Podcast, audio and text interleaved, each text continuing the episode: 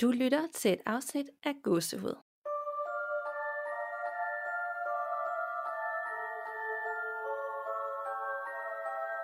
Hej Danika, Hej Nana.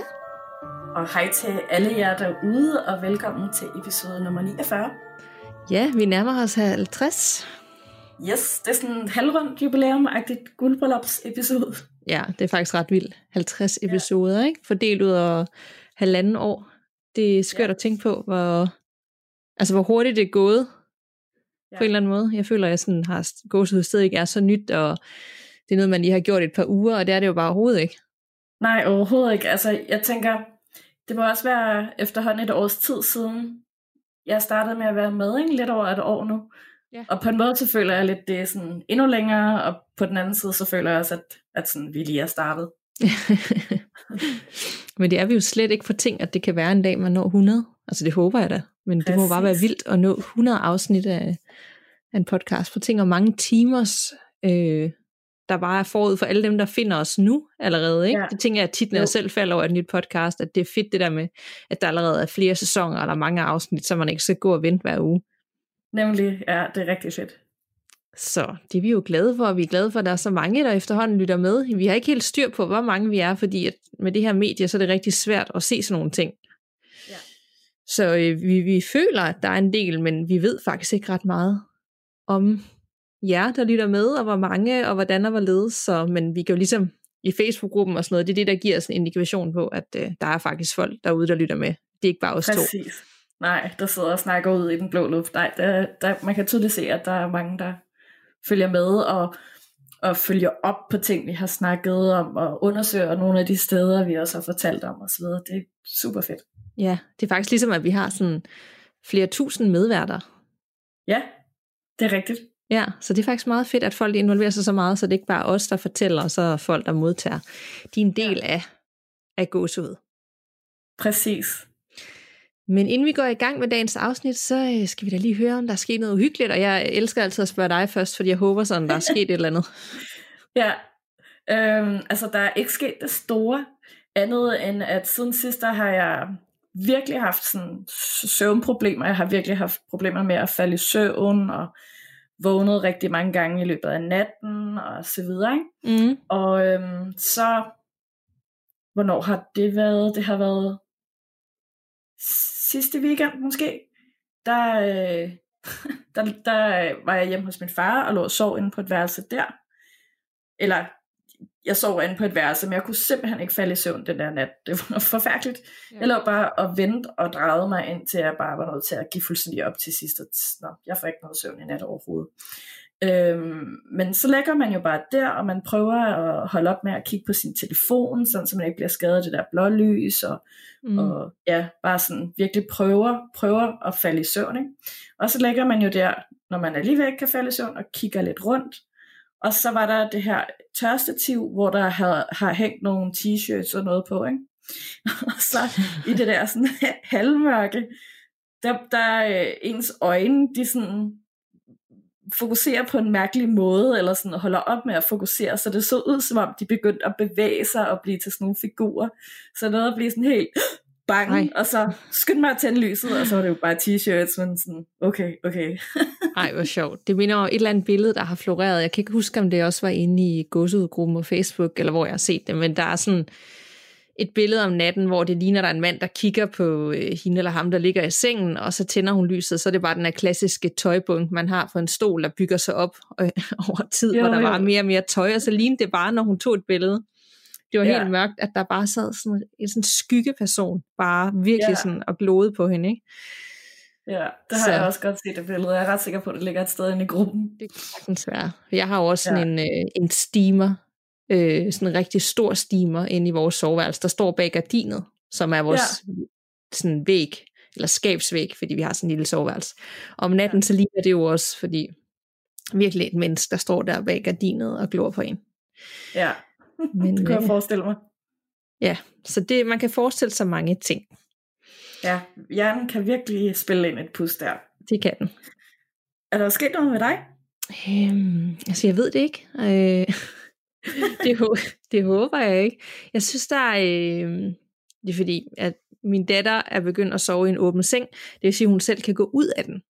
Mm. Øh, og det kan hun gøre, når hun bliver puttet, og det kan gøre hun nogle gange om natten. Så der sker nogle gange, at du ved, at man bare vågner, den der følelse af, at der står nogen og kigger på en.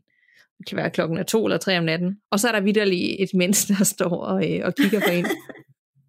no. Så står hun bare siden af sengen, og hun siger ikke noget. Altså, det er ikke sådan, hun kommer Ej. ind og rører ved at sige lidt. Jeg får jo en største chok, og hun gør mig jo bange, selvom hun er to ja. år, ikke?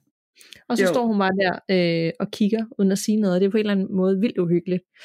Ja, og så ligger det... vi en tilbage ikke? Øhm, men så er der ja. nogle gange, hvor at jeg ligesom, inden jeg skulle i seng, har været ude på badeværelset og gør mig klar, så kan jeg bare høre de der fødder, der sådan løber over gulvet.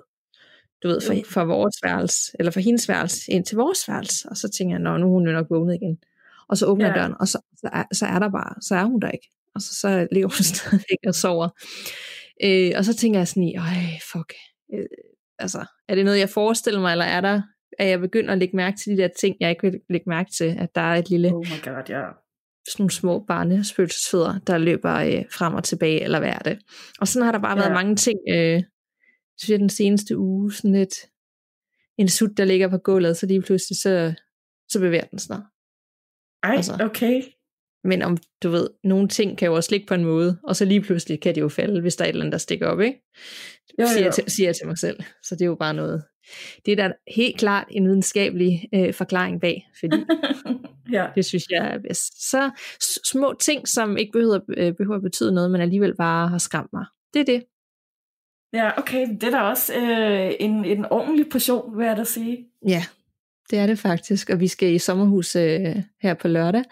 Og det er ja. selvfølgelig et gammelt hus, og allerede nu så begynder jeg at tænke, åh oh, nej, bare vi ikke skal op i et eller andet hus, øh, hvor der er en historie, eller der er et eller andet. Det tænker jeg hver gang, at jeg skal på et hotel eller et eller andet, som ja. er ældre end nybyg. Og de fleste ting er jo ældre.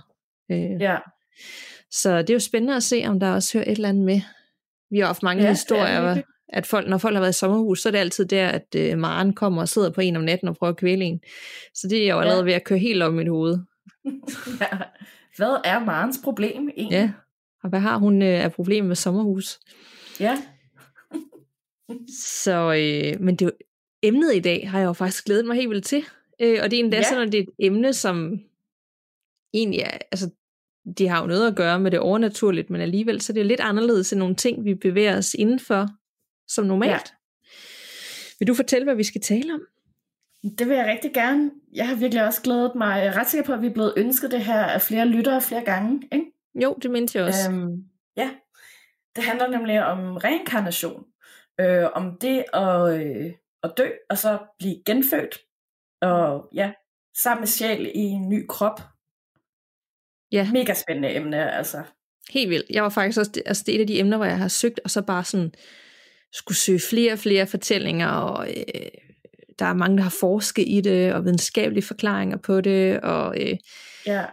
og det der med, at det er især bestemte kulturer, der tror på det, hvor vi her i Vesten er lidt mere sådan, ja. ej, det, det er bare noget, man bilder sig ind, ikke? Du kan være, at vi, inden vi går, vi går i gang, jeg, lige, jeg vil gerne høre dig, tror du på det? Øhm, altså, det er jeg tilbøjelig til at sige ja til. Altså, det er sådan, jeg er ikke 100% overbevist, men, men, men tæt på. Også fordi, at jeg sådan, altså sådan nogle gamle religioner, som for eksempel buddhisme og hinduisme, det er jo sådan en, altså det er bare en del af, ja, af deres religion, at, at genfødsel, det er en ting. Og det er ligesom også derfor, at der er karma, sådan så at hvis man gør noget dumt, så bliver man straffet for det i det næste liv, hvis ikke man bliver straffet for det i det her liv, ikke? Ja. Ja. ja.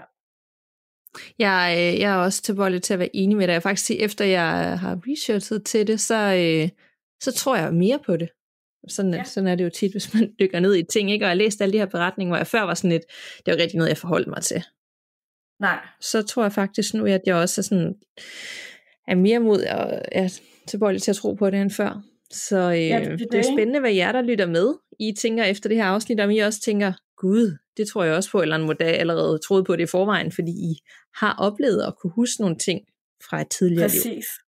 Der er jo også, øh, altså jeg ved faktisk ikke, hvad det egentlig hedder, det er vel også klaverjanter, eller i hvert fald spiritister, som, øh, som, som kan ligesom lære en at komme i kontakt med ens tidligere sjæl, eller sådan vise en ens tidligere liv, hjælpe med at visualisere, hvordan det var dengang, få alle de der minder frem, og sådan. Ja. Super spændende. Og det er da heller ikke så lang tid siden, for afsnit siden, vi havde en nytårsberetning, der faktisk handlede om, at han, han kunne, øh, han lærte noget om sin tidligere liv, og kunne faktisk også gøre det for andre, hvis det siger der noget. Det er rigtigt, ja, det kan jeg godt huske.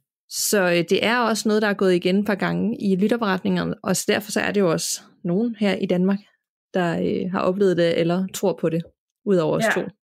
Inden, inden jeg går i gang, ja. fordi det bliver nemlig også relevant i den her historie, øhm, så jeg kan huske, at jeg engang læste et eller andet sted, eller fik at vide et eller andet sted, at øhm, hvis man har nogle lidt større, lidt specielle modermærker, så, øh, så skulle det være der, hvor man ligesom er blevet dræbt øh, i det tidligere liv. For eksempel hvis man har øh, et, et, øh, et modermærke på halsen, så kan det være fra, at man er blevet skudt, eller blevet stukket med en kniv, eller et eller andet. Ja. Og det var sådan mega creepy. Jeg tror bare ikke, altså jeg har ikke selv nogen sådan større modermærker, der kunne være sådan, kunne have været et ar fra, Nej. fra en skade.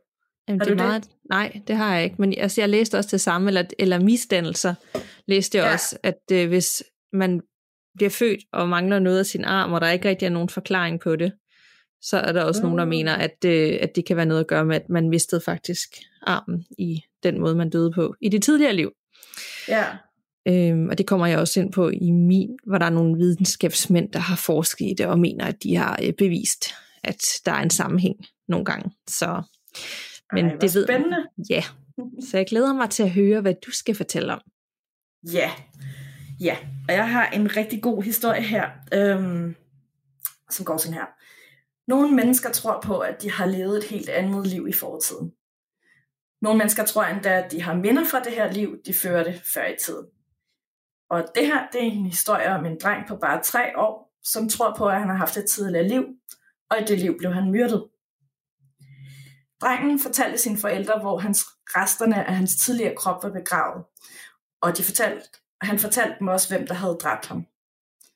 De fleste vil nok bare sige, at drengen har en lige lovlig vild fantasi, men bare noget faktisk formået at huske, hvad det var, der var sket i hans tidligere liv meget, meget nøjagtigt. Og utrolig nok gjorde alle de her minder fra hans tidligere liv, at hans mor der blev fanget og kom med en tilståelse. Hele hans historie er nærmere beskrevet i en bog af en tysk terapeut, som hedder Trutz Hardel, og øh, bogen hedder Children Who Have Lived Before, øh, colon, Reincarnation Today. Og øh, den her dreng, han var ellers en helt normal, øh, eller helt almindelig treårig dreng, som øh, gjorde og var ligesom alle andre treårige drenge. Lige indtil en dag begyndte at fortælle historier om, hvad der var sket i hans tidligere liv. Og øh, ligesom med hver andet barn, der fortæller sådan nogle her ret vilde historier, så troede hans forældre først ikke på, at, øh, at det var rigtigt. De troede bare, at han opdigtede de her historier. Øh, så derfor tog de ham slet ikke seriøst til at starte med. Men det endte med, at de blev fuldstændig overvist, da tingene lige pludselig begyndte at tage en ret voldsom drejning. Fordi at øh, udover bare sådan helt almindelige dagligdags minder, så begyndte drengen også at dele flere og flere detaljer med sine forældre. Og for bløffende nok fortalte han endda, hvor hun var blevet myrdet i sit tidligere liv. Og øh, når en treårig dreng begynder at fortælle sine forældre om sit eget mor, så er det måske nok de fleste forældre, der vil tage det meget alvorligt, går ud fra. Mm. Det gjorde de i hvert fald heldigvis også, ikke? Ja. Øh, og hvad der så var endnu mere vildt ved det, var, at drengen, han var født med det her røde, aflange modermærke i panden, og han nåede også at fortælle selv, at øh, det kom fra, øh, fra, at han var blevet ramt der med en økse i det tidligere liv, han havde haft. Øhm, de her forældre, de blev jo super spooked, og endte efter et stykke tid og lidt diskussioner omkring alt det her, med at tage hen til det der sted, hvor drengen sagde, at han var blevet begravet. Fordi at øh, så kunne de ligesom, altså du ved, man er jo nødt til at finde ud af, om det her er rigtigt eller ej. Ikke? Mm. Og øhm, efter at de gravede lidt et stykke tid, ikke ret meget, så fandt de faktisk dele af et lig. Og øhm, politiet blev selvfølgelig tilkaldt, og øh, de skulle ud til det her sted og se, hvad det var for en lig. Og det viste sig faktisk, at øhm, det der var tilbage, der kunne man se, der havde været rod i kranen, i panden, som øh, var blevet forårsaget af et øh, stup instrument, som kunne være en økse. Rimelig creepy. Ja, det er det godt nok. Nemlig. Øhm, og så øh, stopper det faktisk ikke engang her, fordi så fortsætter drengen med at fortælle om alle mulige andre detaljer. Og øh, han fortæller så også om et helt andet sted, og sagde, at det var her våbnet, der var blevet brugt til at dræbe ham, var blevet begravet. Øhm, så de, øh, de folk, der boede i den her landsby, de begyndte så at sætte i gang med en eftersøgning for at finde det her våben. Og øh, utrolig nok så lå det også lige præcis der, hvor drengen havde sagt, at det ville være skjult. Og det var en økse. Hvor ja. foregår den her, øh, det fik jeg ikke lige fat i. Er det, altså... det er i Syrien, øh, lige op ved grænsen op til Israel. Okay. Ja. Øhm, og så heldigvis, så kunne drengen også fortælle, hvem det var, der havde dræbt ham i det tidligere liv. Han kunne faktisk endda sætte navn på ham. Og øh, så tager politiet selvfølgelig ud til den her mand, som drengen havde udpeget som sin morder, for at konfrontere ham med alt det her, de havde, øh, nu hvor de også havde fundet livet og morvåbnet og det hele. Og overraskende nok, så tilstod han og indrømmede alt, hvad der var sket. Wow. Ja. Rimelig vild historie. Det er det i hvert fald. Og hvad så med drengen bagefter? Så, så kunne han så komme videre, eller hvad skete? Det ved man ikke. Hvad skete der med ham, der tilstod det? Fik han komme i... Nej. Ja, jeg har faktisk ikke kunne finde noget på nettet omkring den her historie, men øhm, øh, jeg skal have den her bog. altså, jeg er simpelthen nødt til at læse alle detaljerne om det her. Fordi der, altså der, der findes også rigtig mange artikler på nettet om den her historie, og der er nogen, der ikke tror på det, fordi bogen er så relativt gammel. Jeg mener, den er fra 50'erne eller sådan noget. Ja. Øhm, og, og, og der findes heller ikke rigtig nogen håndfaste beviser, øhm, fordi man ikke har kunnet sådan finde den her sag registreret nogen steder i Syrien heller. Mm. Så ja, der, ja Det om det også- er en sand historie eller ej, det er, Ja, det er lidt uklart.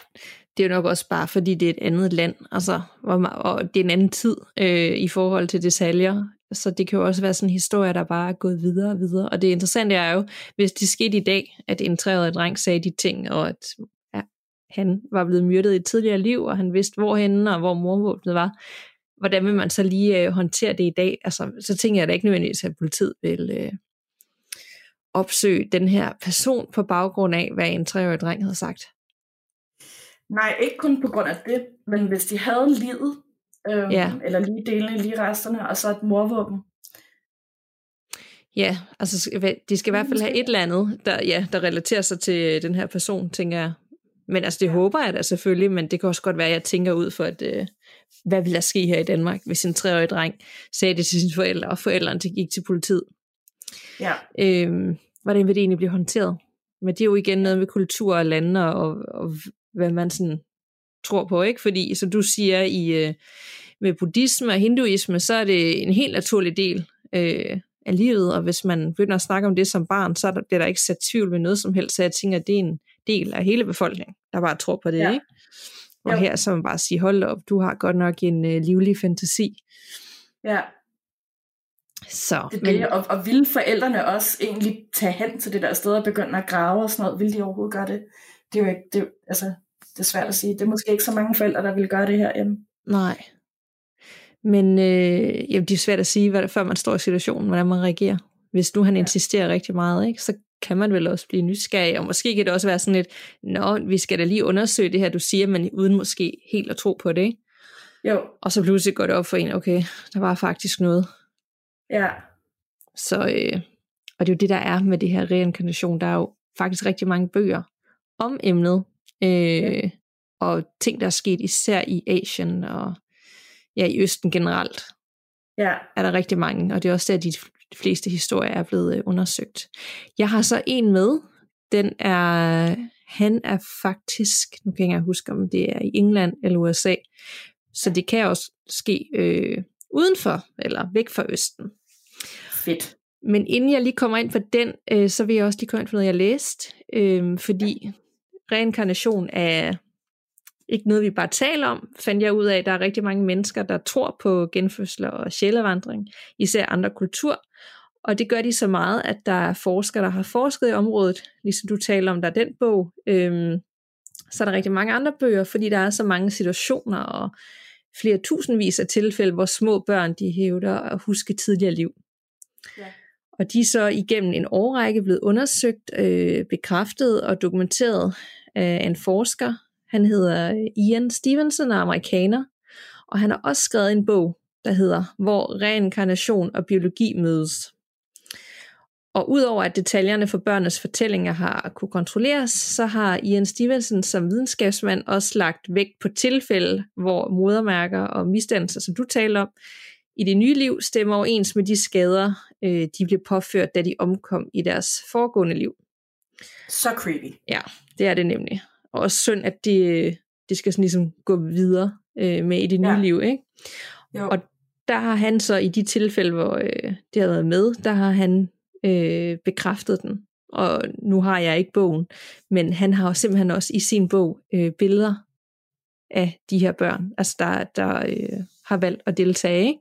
med, deres, med ja. deres misdannelser, og så bakket op af den historie af den anden person, som de tidligere var. Han har så øh, koncentreret sig øh, om hinduistiske og buddhistiske lande i Asien, hovedsageligt øh, Burma og Indien og Sri Lanka, fordi i de her kulturer, der accepterer folk øh, reinkarnation som et fænomen, og små børn de bliver taget øh, dybt alvorligt, når de begynder at fortælle om tidligere liv, hvorimod at sådan en historie i den vestlige kultur som oftest øh, affejes som fantasi, så barnet lærer faktisk at tige stille for siden at glemme det. Så det er faktisk meget interessant, hvor mange af os her i Vesten, der er måske, da vi var helt små, har sagt et eller andet om et tidligere liv, hvor et forældrene ikke engang sådan har indset det og bare tænkt, ja ja, det, er godt ja. med dig. Børn, de ja, finder på alt muligt, ikke? Og så har det faktisk jo. bare været et eller andet om det, og så glemmer man det bare. Ja. Og det er jo et eller andet sted forfærdeligt, for jeg tænker, at de ting, ja, man glemmer det måske, men det kan da godt være, at det stadig ikke er noget, man, man går med som voksen, hvis det giver mening, ja. at de ting, man måske har problemer med, eller nogle psykiske ting, der fylder, det kan måske faktisk være relateret til noget, der er sket i et, et forhåndværende liv, som man ikke har fået bearbejdet. Jeg ved det ikke. Det, ja, 100 procent. Jeg, jeg nåede faktisk også lige, øh, mens jeg researchede alt det her, og øh, læse en historie på Reddit, fra, fra, der var nemlig sådan en lang tråd om reinkarnation også. Og så var der en dame, der skrev ind, at hun havde haft sin egen oplevelse med det. Hun havde læst en eller anden bog, der også var blevet skrevet af en klaverjant, der ligesom kunne, øh, kunne arbejde med hele det her med at, at kunne huske sit tidligere liv. Og øhm, så havde hun været til sådan en session sammen med sin øh, ven, og til den her session, der havde de øh, blandt andet lært, at øh, hvis, hvis du kender nogen i et liv, og så kan du møde dem igen i det næste, og du vil altid kunne kende dem, uanset om de har ændret køn og karakterer og alder og udseende generelt osv., så, så vil du altid kunne kende dem, for de vil altid have de samme øjne. Mm. Øh, og øh, de havde så haft i den her session hver deres oplevelse, hvor de var kommet tilbage øh, og kunne var, så deres tidligere liv. Og der fortæller hun så også, at, øhm, at hun havde set højdepunkterne for det her liv. Og det var så sluttet, øh, fordi hun øh, døde under øh, en kompliceret fødsel, hvor at, øh, hun endte med at bløde ihjel. Og øh, så snakkede hun med den her klaverjant bagefter, som fortalte hende, at Øh, ja, men altså, det øh, kunne sagtens have været noget, der har, har hængt ved øh, i, med ind i det her liv, så det har været noget, du ligesom skulle øh, bearbejde i det her liv. Og så var hun virkelig blevet freaket ud, fordi at øh, det viser sig, at hun havde haft to øh, virkelig forfærdelige graviditeter og fødsler før, hvor hun også netop havde været rigtig tæt på at, at forbløde. Øhm, men så heldigvis ligesom var blevet healet af den sidste fødsel, som, som var gået rigtig, rigtig godt. Ja, ej hvor vildt. Ja. Så hun har haft nogle, nogle fødsler i det nye liv, hvor der også var der også har været rigtig... Komplikationer, ja. ja. Okay. Ja, men det ja. giver også mening. Altså jeg tænker også, det er tit derfor, folk de taler sådan om sjælevenner. At det er sådan, ja. det, og så har de, vi har været venner i et tidligt liv, og så, øh, så finder man på en eller anden måde tit hinanden. Ja. I det næste liv, og så kalder man sig selv for sjælevenner. Det synes jeg bare, man hører om. uden at vide det. Nogle gange så er det også noget, man bruger sådan i, i spirituelle miljøer, ikke med sjælevenner, at man er mere end bare venner. Man er venner på et andet plan. Ja. Så, nå. Men den beretning, jeg har med, den handler om øh, drengen James, øh, der ikke var ret gammel, da han begyndte at fortælle nogle fantastiske historier fra et tidligere liv.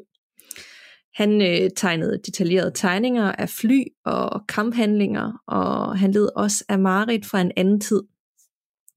Og da hans forældre så begyndte at spurgte ind til hans historie, så blev de ret så målløse, fordi at deres dreng kunne faktisk bevise, at han havde levet før. Og James på 11 år, han lignede de fleste andre drenge på hans alder, men øh, under hans barnlige facade, så fandtes der åbenbart en meget gammel sjæl.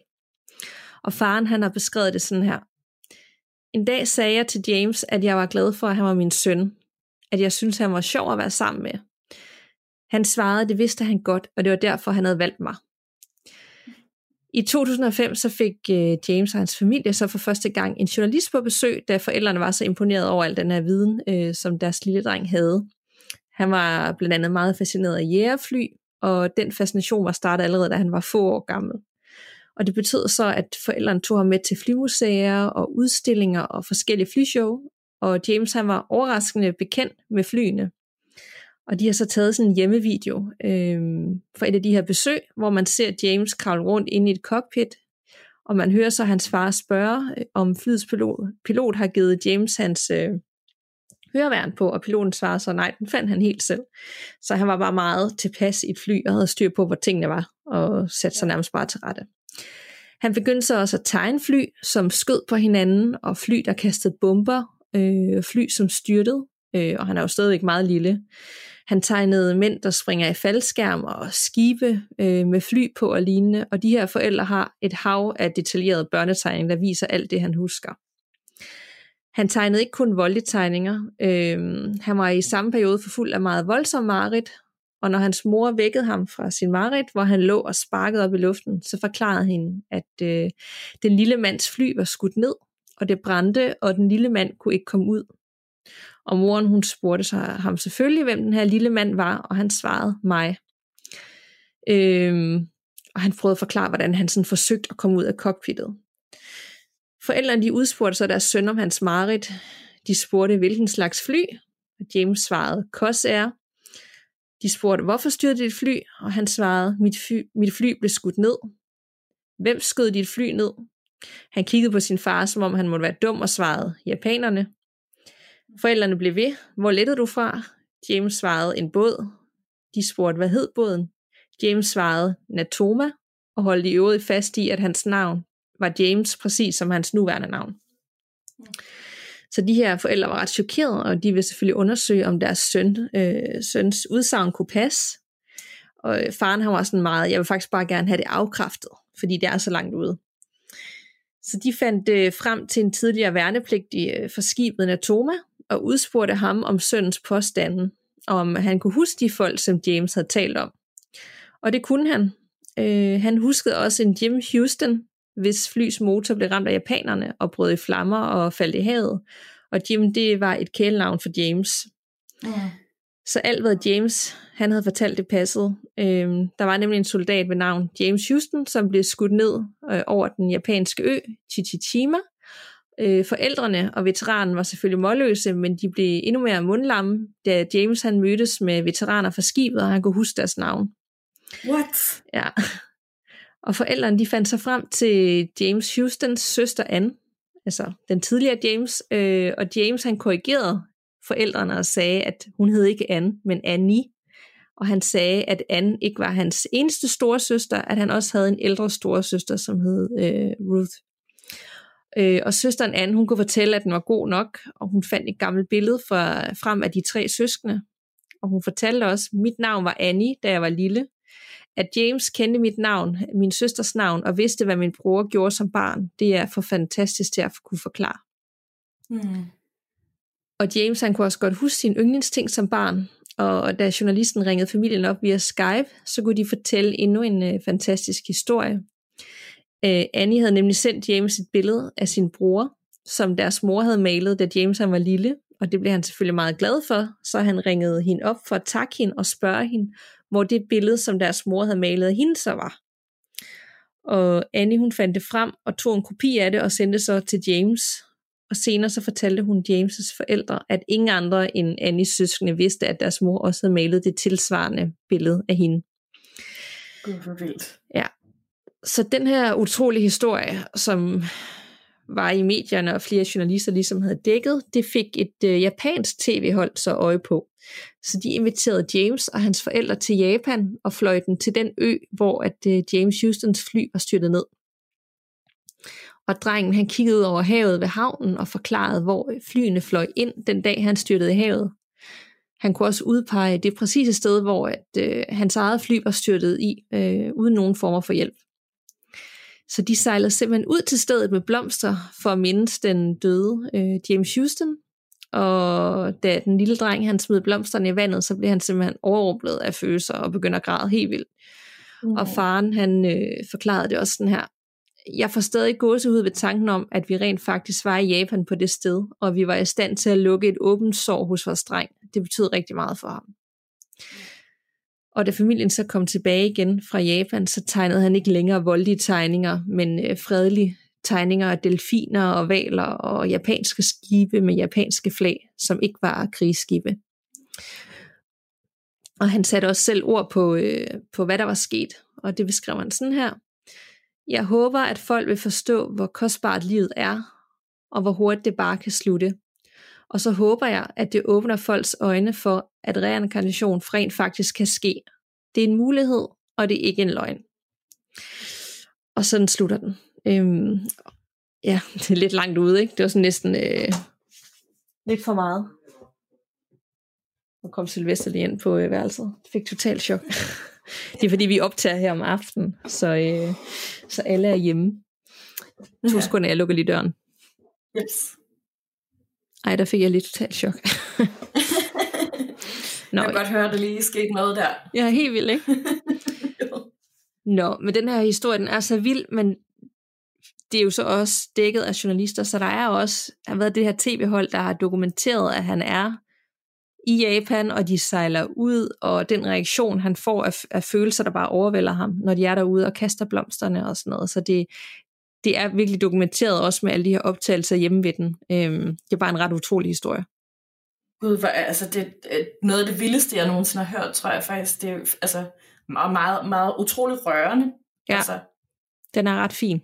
Og det er også, sådan, det er også nogle historier, jeg ved godt, man skal være kildekritisk, men altså når man ser et barn forklare det, og forældrene, ikke, og de er ude og kaste blomster det sted, altså det, det er sådan noget, der er med til at, øh, at gøre, jeg tror, lidt mere på det. ja, For hvorfor ikke? Altså hvorfor, øh, hvorfor skulle man ikke, øh, når man, altså hvorfor skulle ens sjæl bare forsvinde? ja, altså det, det, jeg bryder mig overhovedet heller ikke om, om den tanke, at ens sjæl bare forsvinder. Ja, og man, bare, man, er, man er ikke mere end sin krop -agtig. Altså, nå, det var det ikke. Det er da næsten synd, at det bare var ja. det. Det er det virkelig. Det, jeg bryder mig slet ikke om det, specielt ikke med alle de mennesker, der dør alt, alt for tidligt, Nej og ikke har øh, udfyldt deres potentiale. Jeg læste faktisk også et sted, at hvis man, altså med alt det her reinkarnation, så er der også mange, der tror på, at det er sådan øh, skæbnen, der bestemmer, hvornår man skal herfra. Øh, og nogle gange, så er det så, at folk dør på øh, et eller andet, der slet ikke var mening, og en del af skæbnen, det kan være et eller andet øh, voldsomt biluheld. Altså, det er ikke alt, man kan regne med. Og når de dør på en måde, hvor det ikke var endnu, så er det nogle gange, at folk de når den der fase, den der nærdødsoplevelse, hvor de nærmest møder nogen, der siger, det er ikke din tid nu, og så kommer de tilbage. Øhm, fordi det var ikke meningen. Men nogle gange, så kan kroppen også være så smadret, hvis det har været et biluheld, eller et eller andet, der gør, at man ikke kan sige, det var ikke nu, fordi du kan jo ikke reparere en krop, der er helt ødelagt. Mm. Og når det sker, øh, så er, så føler den person, der er død, det er så uretfærdigt, og det var ikke mening, øh, og det skete så hurtigt, at de nærmest bare hopper øh, til den, den, et eller andet, det næste, altså så kan de nærmest blive genfødt øh, dagen efter. Giver det mening? Ja, ja, Hvor- ja. hvor at dem, hvor det ligesom er mening, så, øh, altså nu har jeg virkelig været inde og søge på den her bog, så kan de godt øh, have en lang periode, hvor de er i en anden øh, verden, hvis man kan sige det, et andet energilag, og kan nærmest udvælge, hvilken familie de gerne vil være en del af. ja. Ligesom han sagde til sin far her, jeg, jeg holder af dig, jamen det er også derfor, jeg valgte jer. Altså, Oh, ja. og Og der er så i de der tilfælde, hvor det hele sker sådan kritisk og uventet, der kan det bare være sådan, jeg skal bare tilbage så hurtigt som muligt. Ja. Det var sådan et wow. Øhm, ja. Og hvordan kommer man så tilbage til sit tidligere liv, hvis man nu er nysgerrig på sådan noget? Det er jeg. kan man Mega, opsøge det? ja. Og det kan man.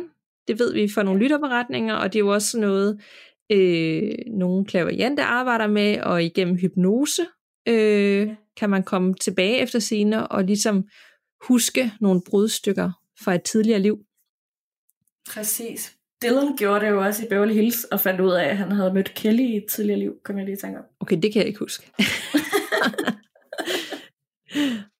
Jamen, så passer det, hvis de er Ja, så passer det. Ja. Ej, det kan jeg slet ikke huske, det afsnit. Jeg føler, at jeg kan huske alle. Nå, Ja, jeg tror, det var sådan, øh, sådan, efter han var blevet rigtig meget misbrug, og hans far var død, og Kelly var blevet kæreste med Brandon, så tror jeg, at han sådan begyndte at gå hos øh, en psykolog, som begyndte at lave noget hypnose, hvor han så kom tilbage til sit tidligere liv med Kelly. Nå, ej hvor vildt. Jeg tror i hvert fald, jeg skal have søgt på her øh, bagefter. Altså, jeg ved ikke, hvad jeg skal søge på. Men når man, der er nogen her i, i Kø, København, der ligesom, altså, jeg er villig til at prøve det, og så kan det være, at der ikke skete noget, Ja. og så var det en oplevelse, som bare sådan, kom ind et sted, og det kan også være, at det er sådan noget, der tager flere gange, det ved jeg ikke noget om. Men så bare få lov til at prøve at se, om man kan ligesom dykke ned i et dybere lag og huske nogle ting, og er det også derfor, man, øh, man sådan har den her følelse af, åh, oh, det her, det har jeg oplevet før. Er det så egentlig et helt andet liv, jeg kan huske noget ja. lignende fra, eller den der følelse, ikke? Man, den her situation har jeg været i før. Præcis. Jo, jo. Så øhm, ja, det kan være, at vi lige skal søge på det, øh, og så øh, tage snakken også ind i Facebook-gruppen og høre folk, om de har prøvet det, eller har Ja. ja. oplevet et eller andet. Eller det her. Det gad jeg også godt at høre om. Jeg gad virkelig også godt selv at prøve det. Det burde være næsten sådan en test. Vi burde Ja. ja. gøre det bare for at teste, ikke? For, for dem, der lytter med skyld. Så Ja. vi ligesom kan sige og afkræfte eller bekræfte, at der er et eller andet om snakken. I en lille anmeldelse af det. Ja. Sådan live Tilbage afsnit. til hvor- tidligere liv. 6 ud af 6 stjerner. Ja. det kunne da være vildt fedt, at man op, nu ved jeg ikke med sådan noget hypnose og sådan noget, om hvor meget snak der er. Men Nej. Det kunne være da spændende, at man sådan optog det. Det ved jeg ikke, man må. Man sådan lagde lige telefonen siden af, og så optog hele den time. Det kunne være mega fedt. Det kunne det. Det gør vi. Ja, det, ja det, det er vi nødt til at gøre det. Men, øh, men vildt emne, ikke? Fordi man... Jo. man hvor, skal, altså, hvor skal man lige... Øh, ja, jeg er slet ikke færdig med at søge, søge i det, så jeg tænker også, det er noget, vi kommer ind på senere på en eller anden måde. Jamen, det tænker jeg også. Altså, der er jo også, øh, igen, mens jeg sad og researchede til det her, der fandt jeg også, øh, øh, jeg ved ikke, hvor mange sådan, øh, listen med 10 mest creepy øh, ting, børn har fortalt om deres tidligere liv og sådan noget. Og så er det sådan nogle små mini-historier om et eller andet creepy, børn har sagt, for eksempel sådan, øh, jeg bryder mig ikke om at være i en båd, fordi jeg druknede dengang, jeg var her sidst og sådan noget. Ah. Ja, Ej, vil du ikke dele så- den i, øh, i Jo, Facebook-gruppen? Det kan du tro. Jo, det kan du tro. Der er um, så mange af dem, så jeg finder lige et par forskellige links. Mega fedt. Det gad jeg godt læse. Ja, så creepy. Og hvis I derude, der lytter med, har nogle beretninger om det her emne, eller noget helt andet uhyggeligt og overnaturligt, så kan man altid sende det til os på gåsudpodcast.gmail.com, og det er gåsud med to A'er, og så læser vi det op på et eller andet tidspunkt, fordi vi har altid lytterberetninger med, om det er et sådan afsnit som i dag, hvor vi tager et emne op, eller det er ren lytterberetninger. Og så vil jeg også gerne bede jer, der lytter med, om at gå ind og anmelde os i iTunes. Hvis I ikke allerede har gjort det, der kan man nemlig give stjerner og rate øh, gåsehud. Og man kan også skrive en anmeldelse, hvis man har lyst. Det tager ikke ret lang tid, men det betyder rigtig meget øh, for os, fordi jo flere, der rater det og skriver anmeldelser, som jeg forstår det, jo flere opdager os, og jo flere lytter med. Og der jo flere kommer til at dele overnaturlige ting. Præcis, jo mere spændende bliver det hele vejen rundt. Mm-hmm. Yes. Ja, og man kan også, jeg ved ikke, hvis man lytter med, lytter med ved Podimo, så kan man vist også godt rate. Kan man ikke, eller hvad? Skrive, give stjerner. Jeg, jeg har, jeg har faktisk ikke, øh, eller jeg ved egentlig ikke, om man kan rate nu, men man kan i hvert fald godt sådan lige give os en, en lille like og sådan. Okay, ja ja. Yes. Skal vi gå til lytterberetningerne? ja, det synes jeg. Ja. Skal jeg ligge ud? Det må du meget gerne. Jeg har, nu jeg snakker om børn og nogle uhyggelige børneting, så har jeg nemlig en beretning, der handler om det. Så det var oplagt lige at starte med. Perfekt. Kære Danika og Nana, som lovede for et par uger siden, her med en beretning. Hun skrev ind i Facebook-gruppen, det er derfor, hun skriver det. Okay. Vi er midt i et lille flytteråd og en masse fremvisninger hos hus, så overskud finder jeg først nu på en nattevagt. Min søn har altid været anderledes, lige siden han var fire måneder gammel. Vi ved nu, at han har en autisme-diagnose, som hedder GUA, og det er der intet hokus pokus ved. Men da min søn var omkring 4-5 år gammel, fik han pludselig fra den ene dag til den anden en fantasiven, ligesom de fleste børn får. Det var en pige på hans egen alder med flætninger og kjole på. Han legede og snakkede med hende hver dag et stykke tid, og jeg spillede bare med på den, som de fleste forældre nok vil gøre. Tiden gik, og min søn blev ældre og havde ikke sin fantasiven mere. Da han var omkring i 10 år, ændrede hans adfærd sig, når jeg skulle putte ham. Vi plejede altid at læse en hyggelig historie, inden han skulle sove. Men han virkede stille og lidt bange og kiggede over bag mig på en sækkestol. Jeg spillede med igen og spurgte ham, hvad han kiggede på. Han sagde, det var en, der hed Karsten, og han var der næsten hele tiden. Vi skulle være søde, og min søn skulle gøre, som Karsten bad ham om, for ellers ville der ske mig noget, som ikke var så rart. Hårene rejste sig på mig, men jeg prøvede at bevare fatning og kiggede over på sækkestolen og sagde til Karsten, at vi nok skulle opføre os pænt, og han gerne måtte være her, hvis han opførte sig pænt. Det hele strittede på mig, og min søn så endnu mere bange ud og sagde, at sådan måtte jeg ikke snakke til Karsten, for så blev han vred. Jeg undskyld til Karsten, for jeg har mega respekt for det her. Man kan næsten se det for sig, ikke? fordi det ville jeg også gøre. Så jeg var, nej, undskyld, det var altså ikke min vilje. Ja, ja, ja, men jeg blev bare sådan lige vred i øjeblikket. Sådan, det skal Karsten der overhovedet ikke bestemme. Han var med os på køreture og alt muligt. Det var virkelig klamt. Og det, at når vi kørte afsted, og jeg spurgte min søn, og prøvede at lyde vildt afslappet og loose, som om det ikke var planlagt og tænkt på længe inden, om Carsten også var med i bilen, og min søn så drejede hovedet og kiggede om bag mig og stille svaret, ja, han er med. Puh, jeg var skræmt. Han forsvandt heldigvis af sig selv efter noget tid. Det var som om, at da vi havde vendet os til ham, så smuttede han igen.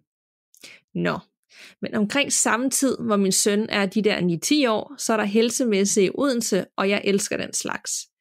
Jeg tog der ind, uden at have noget bestemt at gå efter. Det var en spændende og hyggelig dag alene derude, og jeg tog et telefonnummer med hjem fra en tavle med en masse sædler på. Dette nummer var til en klaverjant. Hun var stadigvæk under uddannelse og var derfor billig, så det vil jeg gerne prøve. Jeg har altid været lidt skeptisk med den slags, og havde det sådan lidt, det er hende, der er den kloge af os, så jeg siger intet.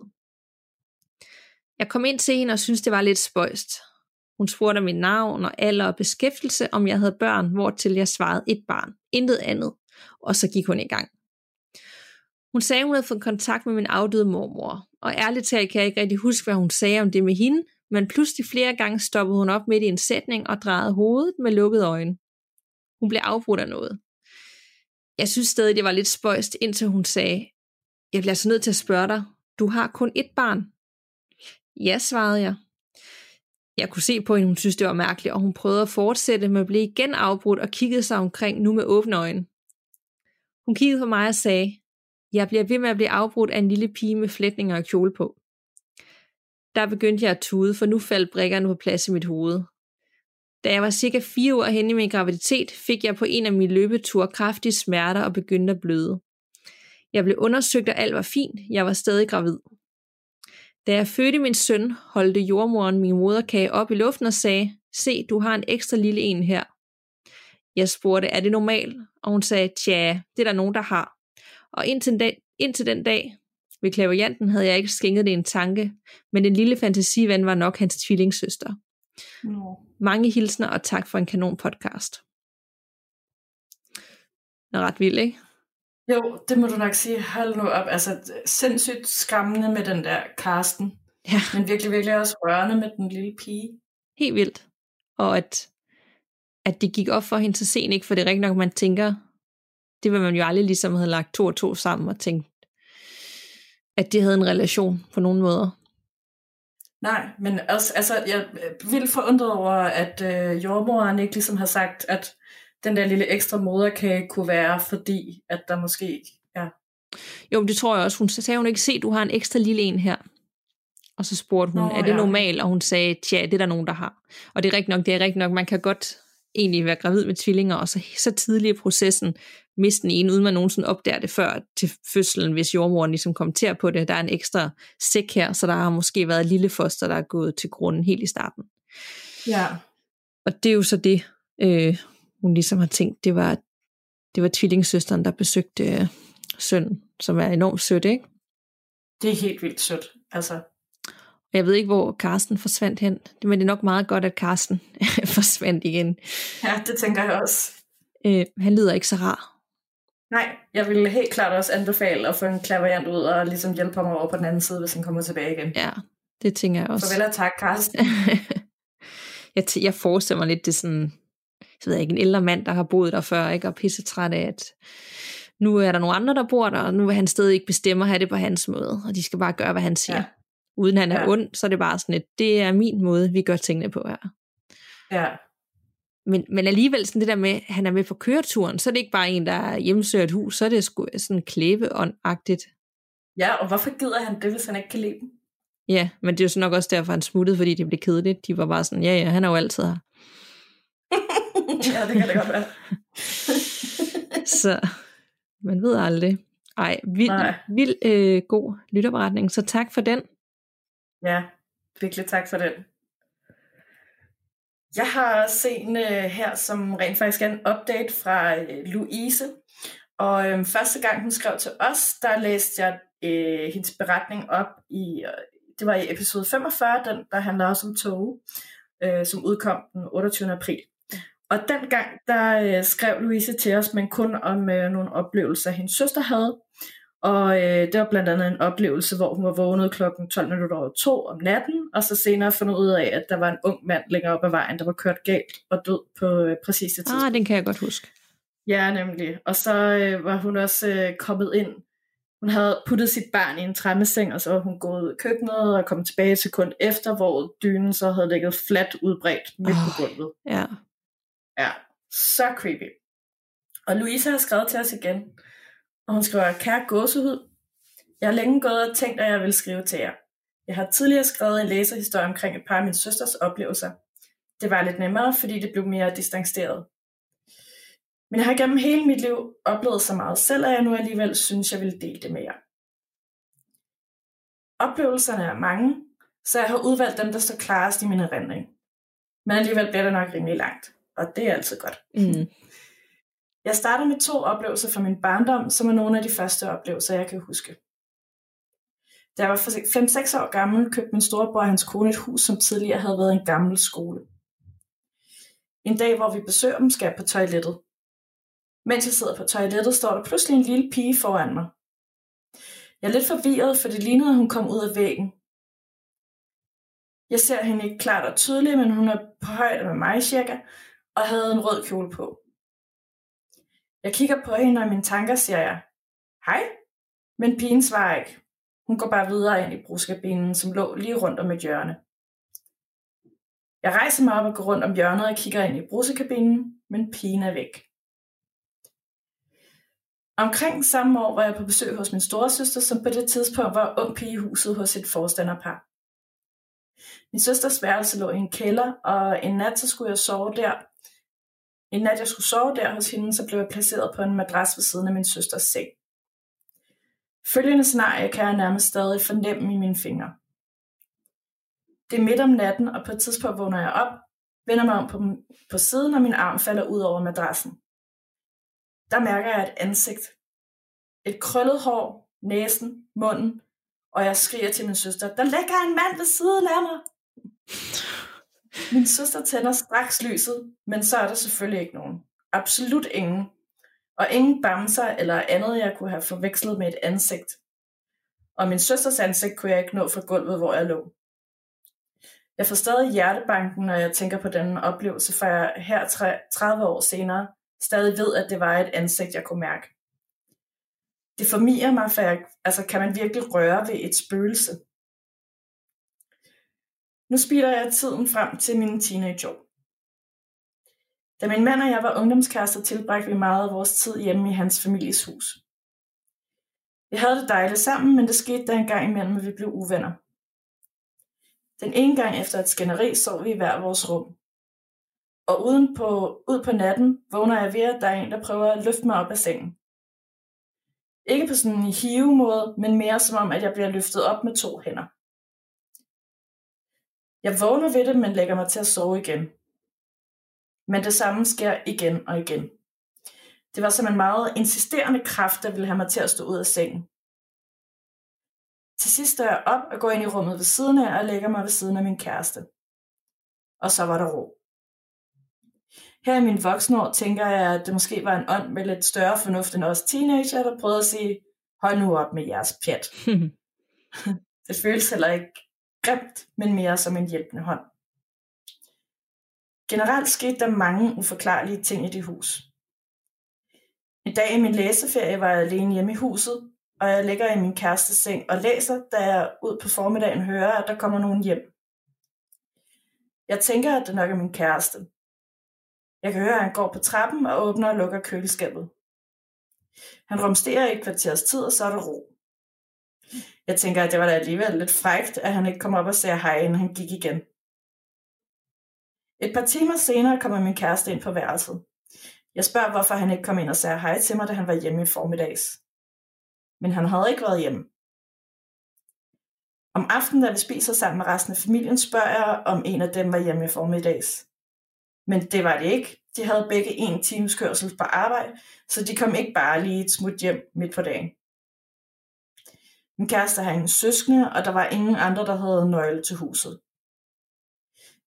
Men trods det oplevede jeg dette flere gange i løbet af min læseferie, og det var altid det samme mønster. En, der går på trapper og rumsterer i køkkenet, og pludselig er der ro igen. Min svigermors tidligere mand døde i huset flere år tilbage. Måske er det ham, der stadig kører sin formiddagsrutine. Jeg har dog aldrig været ude af værelset for at gå ud og tjekke. Og så fast forward til mine voksne år. Min føromtalte kæreste og jeg er nu gift og har tre børn. For to år siden købte vi en 70'er villa sammen. En af de første dage i vores nye hus sidder jeg på legeværelset og leger sammen med min datter på fire år. Pludselig siger hun, mor, om 100 dage bor vi ikke i det her hus mere. Om 100 dage er jeg død. Jeg blev helt paf, men sagde så, nej, det passer da ikke, min skat, du bliver da en gammel dame. Og så kigger hun bare på mig og siger, nej, og så går hun. Et par dage senere ved spisebordet siger hun igen, den gang bare til sin far, jeg skal snart dø. Allerede da vi så huset første gang, inden vi købte, kunne jeg mærke, at vi ville få flere beboere med i købet, hvis vi flyttede ind her. Jeg var skeptisk, for stemningen i huset var egentlig ret trykket, men selve huset og beliggenheden var så fed, så vi gjorde det alligevel. Men da min datter så efter få dage i huset begynder at sige de her meget hyggelige ting, tænkte jeg, at vi måtte have et medie ud. Mediet fortalte, at der boede en gammel dame i huset, som ikke brød sig om børn. Hun synes, de var træls, fordi de larmede og de roede, og mediet var overvist om, at det var hende, der havde sagt til min datter, at hun skulle flytte og at hun skulle dø. Vi fik heldigvis den gamle dame sendt over på den anden side, og min datter har ikke nede noget i den dur siden. Dog er der ikke helt ro herhjemme. Et par måneder efter at mediet havde været her, begyndte jeg at mærke tilstedeværelsen af et barn, som ikke var mit eget. Når jeg sidder i sofaen om aftenen, kan jeg kigge ud i vores gang, og der ser jeg næsten hver aften en lille skikkelse på trappen. For det meste bare lyn hurtigt, men et par enkelte gange har jeg set ham, jeg tror det er en dreng nemlig, øh, stå sådan lidt drillende og hoppe fra side til side, sådan kom og fang mig-agtigt. Min mand fortalte også forleden, at vores datter den ene aften ikke kunne sove, så han havde taget hende med ind i vores seng, og så lå de derinde og prøvede at falde i søvn sammen. Klokken var omkring 22, og pludselig sætter min datter sig op i sengen og siger hurtigt, hvem var det? Min mand siger, at der ikke er nogen, for resten af huset sover, og jeg har aftenmagt. Men min datter er meget insisterende og siger, at hun så en dreng løbe ind under sengen og gemme sig. Hun tror, det er hendes storebror, men han ligger jo og sover. Jeg har også flere, opgang, flere gange oplevet, at når jeg står og laver noget praktisk, som for eksempel går aftes, da jeg lagde vasketøj sammen, så fornemmer jeg, at der er et barn omkring mig. I går føltes som om, at der var en, der løb rundt om mig, og det var ikke min egen, for de sov. Så ja, vi bor altså sammen med et spøgelsesbarn.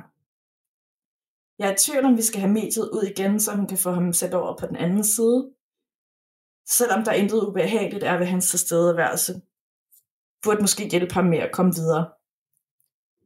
Nå, nu tror jeg, jeg fik fortalt de historier, der har gjort mest indtryk på mig. Der er mange flere, men jeg slutter for nu.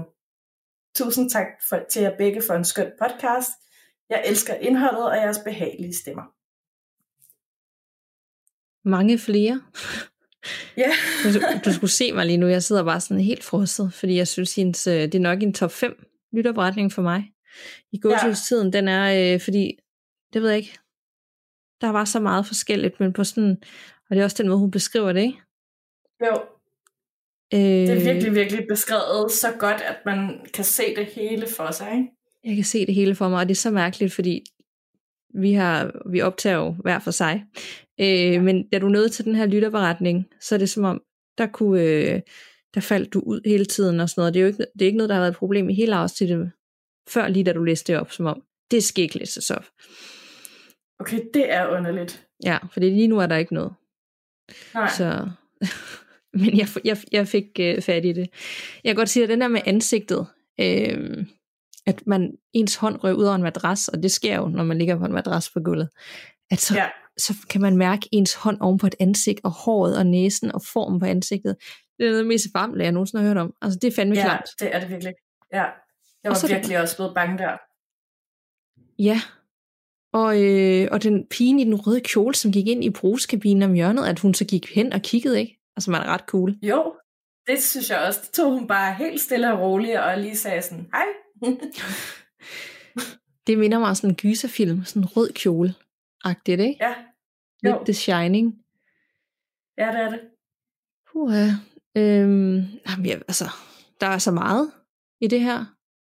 Jeg er ja, også vild med, med, at hun er blevet båret øh, op fra sengen, ligesom for at sige, gå nu ind til din kæreste, det er dumt det her. I skal ikke ligge og sove hver for sig. Nej, det er virkelig så fint. Helt vildt. Sådan en kunne jeg virkelig godt have brugt mange gange. ja. I mit liv. Stadigvæk faktisk. ja. kunne være ret fedt. Øhm, ja, det kunne det. Ja, der er, Louise har i hvert fald øh, totalt øh, connected til den anden side. Ligegyldigt hvor hun det må er. Man sige. Jeg er så glad for, at hun skrev til os igen med sin egen oplevelse. Det var rigtig fedt. Ja, helt vildt. Og jeg vil sige, jeg synes også, øh, altså det der med datteren, der siger, 100 dage bor jeg ikke, om 100 dage er død. Altså, det var virkelig ja. give en klump i halsen, når man lige ja, hører ens eget barn sige det. Ja. Ej. Vildt, vildt, vildt, vildt. Ja. Ja. Det, øh, vi har nogle uhyggelige spøgelsesberetninger med i dag, og især med børn. Ja, det må man sige. Så, men vi har jo to med hver, eller jeg har i hvert fald to. Ja, det har jeg øh, også. Okay, så vi har to endnu til Og det her, det er fra Trine. Hej gåsehud.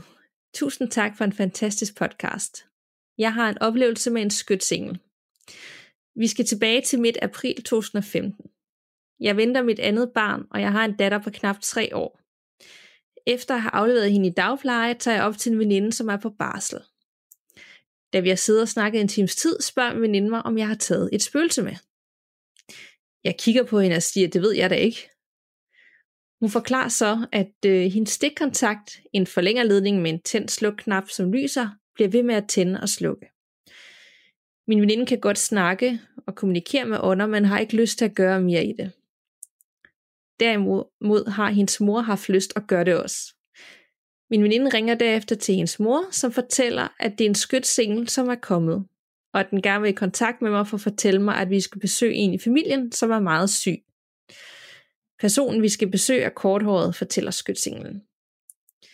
Jeg tænker først, at det må være min morfar, da han, er, eller, da han var meget syg. Den her skytsengel forsvinder kort tid efter, og stikkontakten holder op med at tænde og slukke. Jeg får snakket med min kæreste om det her, og jeg får aftalt med min mormor at tage det op i start maj. Min svigermor bliver desværre indlagt cirka 14 dage efter mødet med skytsenglen og er ret dårlig. Hun havde fået en infektion i kroppen efter kemoterapi. Hun bliver lagt i respirator, og hendes tilstand bliver hurtigt forværret. Dagen kommer, hvor jeg besøger min bedsteforældre, og mens min datter og jeg sidder hos mine bedsteforældre, så ringer min kæreste og fortæller, at min svigermor er døde. Jeg har efterfølgende snakket med min veninde om, at det nok var en skytsengel til min svigermor, da hun også troede på den åndelige verden. Det samme havde min venindes mor også sagt efterfølgende. Samt at beskeden nok var til min kæreste, men at han ikke har set nogen af de tegn, der har været til stede. En anden oplevelse var tilbage i 2008. Jeg var til min venindes 18-års fødselsdag, og da klokken er omkring to om natten, bliver jeg pludselig meget ked af det, og jeg kan ikke rigtig fortælle hvorfor. Jeg tager hjem et par timer senere, og da jeg vågner om morgenen, får jeg at vide, at min far og min storebror var blevet stukket ned med kniv om natten ved to-tiden. Han var dog kommet hjem igen og havde det efter omstændighederne godt. Det var blot lidt for mig. Med venlig hilsen Trine. Okay, wow, også, altså. Ja. Også det med, at, øh, at man, det der med skytsengel kommer forbi med et budskab, men ja. hvem er det egentlig meningen, der skal høre det, og hvordan tolkes det, ikke? Altså, det er jo ikke altid, jo, der er klar besked. Nej. Så, øh, men det lød da som om, at han var ved sin mor, og det var ham, der skulle være der, ikke? Og det var ligesom beskeden var til ham. Ja. Øhm, og også oplevelsen med fødselsdagen, og det tænker jeg også tit, når det er familie, og måske især søskende, ikke? At man har en, øh, et så tæt bånd, at man nærmest kan vide eller mærke, når den anden kommer ud for noget forfærdeligt. Ja, ja. Det hører man jo især også med tvillinger for eksempel, ikke? at ja. de ligesom kan mærke hinanden på den måde, mærke hinandens følelser, selvom de ikke er sammen. Ja, helt klart. Og det her, det var jo en, en storbror godt nok, men det kan jo godt være, at de har haft et, et rigtig tæt bånd.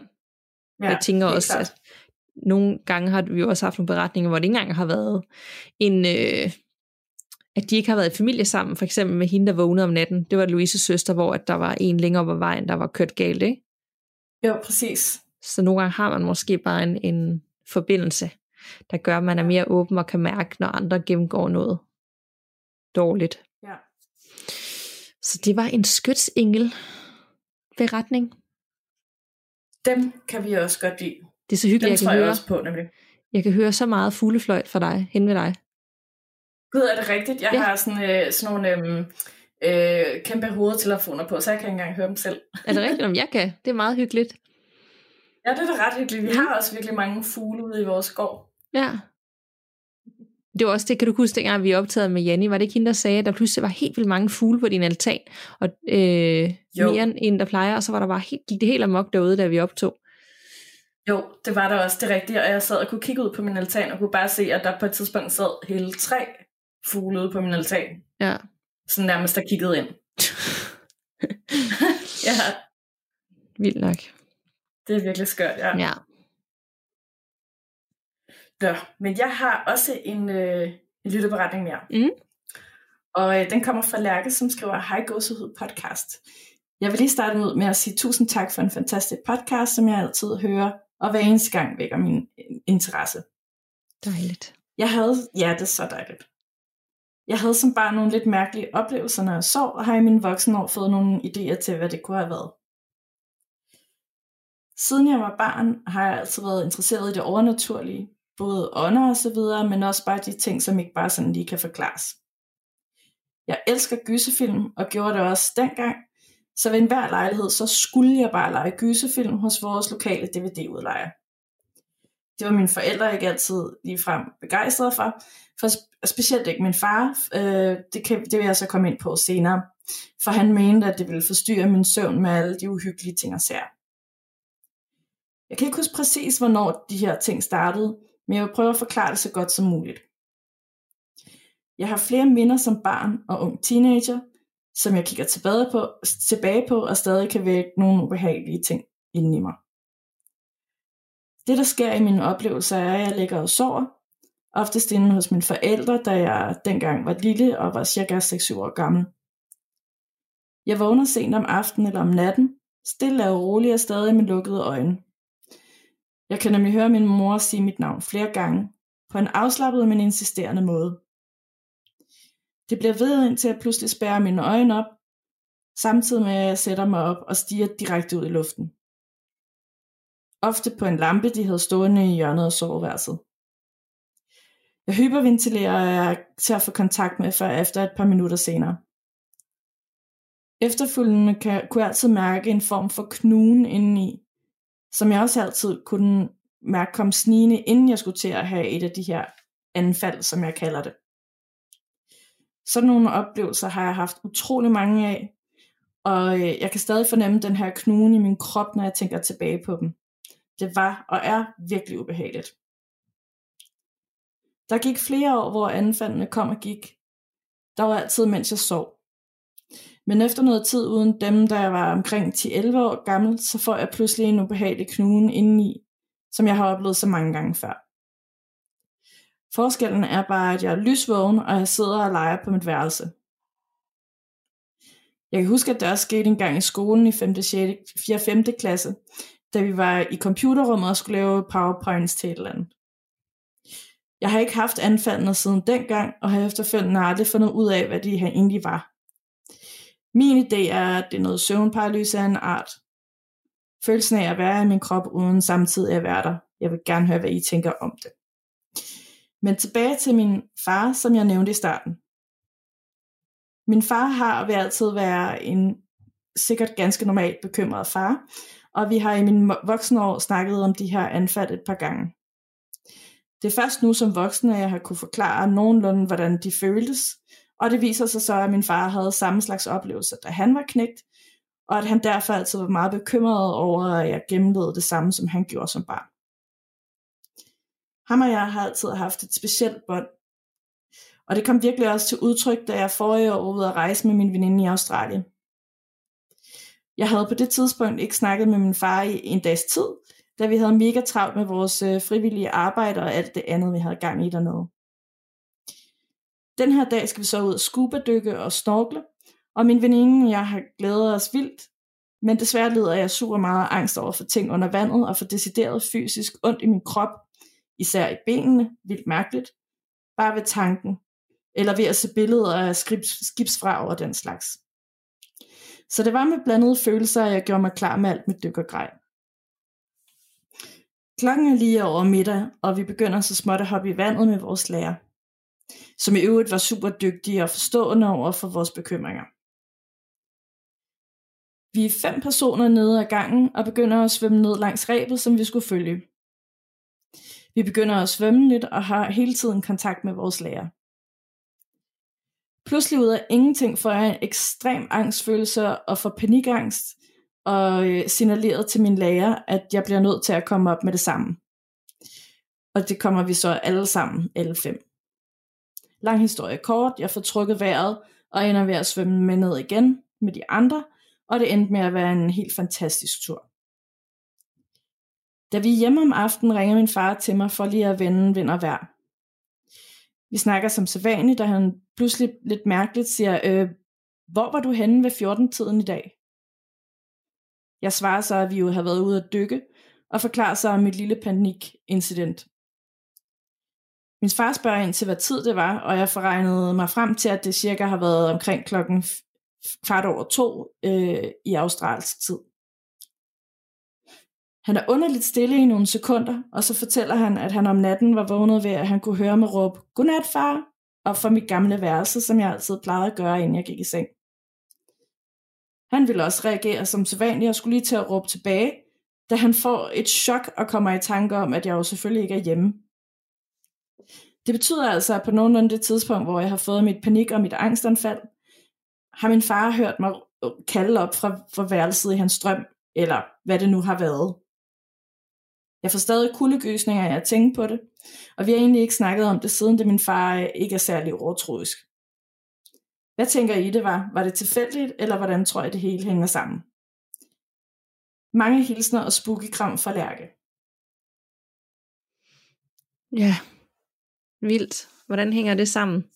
Jeg, jeg er meget, meget i tvivl. er der en ekspert på linjen? Ja. øhm, altså fordi man tænker automatisk søvnparalyse, men som jeg forstod det, så skete det også i skolen om dagen, ikke? Altså sådan, hvor, jo, altså hun kunne mærke den der knugende fornemmelse, ikke? Ja, men altså hun var vågen, ikke? Eller hvad? Jo, jo. Ja. Så, så, så, øh, og så tænker jeg da ikke søvnparalyse der. Altså, jeg, jeg synes heller ikke, at altså, det lyder jo ikke som sådan en helt klassisk søvnparalyse, men, men, men der er jo også nogen, der oplever helt andre ting. Og jeg mindes, at jeg har hørt om før også, øh, at, at, øh, eller læst nogle historier om, at der er nogen, der godt kan mærke øh, på forhånd, at de, at, at de kommer til at få en søvnparalyse næste gang de sover. Ja, så sådan en, øh, en advarsel. Ja, ja.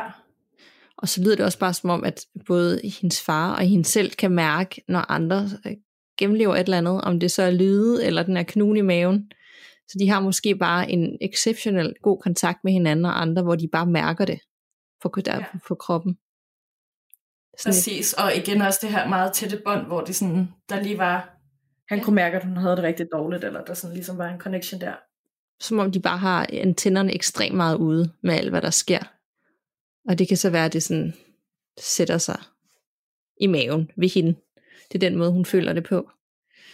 Så, øh, så jeg tænker da også, at altså, det er en ting, man skal omfavne. Og ligesom, ja. At det behøver ikke være noget dårligt. Det kan være, det bare fordi man virkelig er i kontakt med, med den side. Ja. Så en meget fin og sådan positiv fin, ja. ting om noget, man ikke kan forklare. Ja. Så kom vi igennem fire lytterberetninger. Jeg elsker, at vi det begynder at have fire tit, fordi det er nærmest sådan et, at vi både har normal afsnit, og så kører vi også lige sådan en mini lytterberetningsafsnit bagefter. Ja, ja. Og nu skal vi jo videre til ugens gåsehedstip, og jeg har jo verdens korteste gåsehedstip i dag, så det kan godt være, at jeg skal starte. Go nuts! Så du ikke kommer med noget vildt godt. Og så, øh, så øh, ej, det er ikke fordi mit ikke er godt, det er bare meget kort. Det var en servicemeddelelse, og det kan være dit er det samme, det ved jeg De fleste ved det inde i Facebook, men hvis man nu ikke har set det, så vender Radio Rental tilbage. Yay! Den 18. juni, og i og med, at når det her afsnit udkommer, så er det den det må være den 23. juni-agtig, ikke? Ja. Ja. Jo. Øh, så har det jo allerede ude. Så det er jo ikke noget, man skal vente på. Så er det bare, hvad du tænker, gud, det har jeg ikke set. Det vil sige, at jeg faktisk kan lytte med igen. Og hvis du ikke ved, hvad Radio Rental er endnu, så er det et genialt amerikansk podcast, hvor, de, øh, hvor dem, der har oplevet historien, eller det, der er sket, fortæller den selv. Ja, præcis altså helt fantastisk medrivende. Altså alle de her mennesker er virkelig dygtige til at fortælle på en medrivende ja. måde også. Og noget er overnaturligt, og noget er bare uforklarligt, eller uhyggeligt, eller tæt, det kan også være noget true crime-agtigt. Det var tæt på, at jeg blev den næste, han fik fat i-agtigt. Og så ham, der, øh, der står bag, som sådan introducerer hvert afsnit, det er bare, det er bare virkelig, virkelig godt fortalt. Ja, det er det. Så jeg glæder mig helt vildt, og det tænker jeg, mange, mange andre også gør. Det gør jeg i hvert fald bestemt også. Jeg glæder mig vildt. Ja. Stort kryds i kalenderen. Stort kryds, ja. Yes, øhm, men indtil da, hvis man nu går og keder sig, og man har hørt alle de tidligere afsnit, så øh, har jeg en anbefaling, anbefaling til en serie, man kan se på Viaplay, som hedder Into the Dark, øhm, som hvis nok første sæson er fra 2017, mener jeg det er. Og det er sådan lidt spøjs, fordi at øhm, hver sæson indtil videre, så er der blevet lavet to, og hver sæson er inddelt i sådan sæson del 1. Sæson 1 del 1, sæson 1 del 2. Øhm, og det vil sige, at PT er de så nået til del 1 af sæson 2, som så ikke er udkommet i Danmark endnu, men sikkert gør det lige så snart, at del 2 af sæson 2 også er kommet ud i USA. Så har del 1 og del 2 af de forskellige sæsoner ikke noget med hinanden at gøre? Eller? Nej, okay. og det, det, har, det er faktisk... Øhm, alle afsnit er helt sin egen historie, hvor man starter forfra. Og de er ret lange. De er faktisk nærmest spillefilslængde. Øh, de fleste af de her afsnit op til sådan en time og 20 minutter for eksempel. Øhm, så det føles som om, at man ser en lille film. Og øhm, hver, hver afsnit sin historie, og der er sådan relativt mange semikendte mennesker med, øh, og lidt større skuespillere, blandt andet øh, Rupert Everett, som man måske kan, kan huske fra, fra øh, hvad hedder den, min bedste vens bryllup og sådan noget, ikke? Mm. Øh, og så øh, ja, nogle, nogle flere lidt større navne, som man godt kan kende fra, fra andre ting. Og øhm, nogle af de her afsnit er lidt skøre og lidt ja, fjollet. Måske. Jeg synes for eksempel, at første afsnit var lidt fjollet, så, øh, så der gik lang tid før, jeg sådan ligesom gav det en chance mere. Men det fortryder jeg bestemt ikke, fordi der er simpelthen også bare nogle af de afsnit, der bare er mindblowing. Så det vil sige, at man kan faktisk godt droppe første afsnit, og så bare se det næste. Det. Ja. Ja, altså det er jo også smag og behag, så det kan godt være, at man godt kan lide første afsnit, selvom jeg ikke kan. Ja, ja. Øhm, ja. Ja. Ej, det er et godt tip. Into the Darkness hed den. Into the Dark, ja. Into the Dark, okay. Jeg har Viaplay, så det kan jeg godt gå ind på. Og nu kommer jeg faktisk lige i tanke om en ekstra ting, fordi det, det kommer lige til mig. Men det er fordi, jeg har fået Amazon Prime, Oh ja. og det er jo også en streamingtjeneste, som, det ved jeg ikke, den har jeg ikke haft før. Og der ligger så mange, altså det havde jeg godt hørt om, der ligger rigtig mange spøgelses øh, dokumentar og programmer og hauntings øh, inde på Amazon Prime, og også ret sikker på, at Ghost Adventures ligger derinde. Altså det er bare... Ja, det mener jeg også. Ja, der er alt muligt andet, og jeg har ikke engang øh, set det endnu, fordi jeg skal, jeg skal ikke se det selv. Øh, men jeg ved, at der er en masse, masse, masse, masse derinde. Så hvis man nu Ja. savner en streamingtjeneste, hvor de virkelig har meget af det, så er det der, altså, Ja. den, jeg, jeg ved ikke, om det er nyt, at det er i Danmark, eller hvor nyt, men den er ikke så dyr som mange andre. Jeg tror, jeg gav er det 6 dollars, eller var det euro? Det ved jeg ikke. Om måneden for det. Ja. Så det er jo ikke... Øh, Nej, den er ikke så slem. Der er ikke så mange nye film. Det er mere sådan en gammel bagkatalog, og heller ikke alt for mange kæmpe store blockbuster. Men øh, min far har nemlig også lige fået det, og så var jeg inde øh, og, og se det på hans app. Og øh, der fandt jeg øh, en kæmpe klassiker, kæmpe klassiker gyserfilm, der hedder Suspiria. Jeg kan ikke huske, om vi har snakket om den før. nej, der er jo det- Argento, eller hvad? Altså den italienske, øh, Øh. eller det tænker jeg forkert, eller er det genindspilling af den? Øhm, altså, der er nemlig kommet en genindspilning af Suspiria, hvor blandt andet Tom York har lavet hele lydsiden til den. Ja. Øhm, Så det er ikke den originale? Ja. Nej, der, nej. Men, men de lægger der faktisk begge to. Både Okay. okay. den originale og så øh, den nye indspilning. Og skulle være sådan ret diametrale modsætninger, fordi at den originale er sådan virkelig visuelt smuk med, Mm. med meget, meget, meget smukke farver og sådan noget. Og, så Og mega, mega, mega, grov. mega mærkelig. Altså, den, Super underlig. jeg ved ikke, om du har set det, men det er fordi, jeg, det tror jeg aldrig, jeg har sagt her, men i min familie, der har vi en fascination af de originale, der er det jo Argento øh, film, som er en italiener, som har lavet de her gyserfilm for mange år tilbage, øh, og de foregår på italiensk. Jeg kan ikke huske, hvor Suspiria er den ikke ret gammel? Jo, den den, er fra 70'erne. Ja, øh, og dem har han jo lavet massevis af, og de er nogle af filmene, altså de er virkelig også, det er virkelig sjovt at se, fordi det var bare en anden måde at gøre det, det er næsten komisk, men de er bare lavet visuelt, og musikken er især kendt for den, og så er der faktisk mange andre, der er blevet genindspillet senere hen. Så det kan faktisk godt anbefales, hvis man godt kan lide øh, sådan lidt kitsch øh, gyser, og selvom det er på italiensk, så er det bare sådan lidt, det er bare noget, man skal se, lidt ligesom alt det Stanley Kubrick kan rørt ved, agtigt. ja, præcis. Ja. Men mega Enig, ja. fedt, at det er derinde, det vidste jeg ikke. Yes, så der, så der er også noget at tage fat i der. Nå, jamen, øh, der kom lige sådan et par ekstra godshedstip, men det er jo heller ikke dårligt.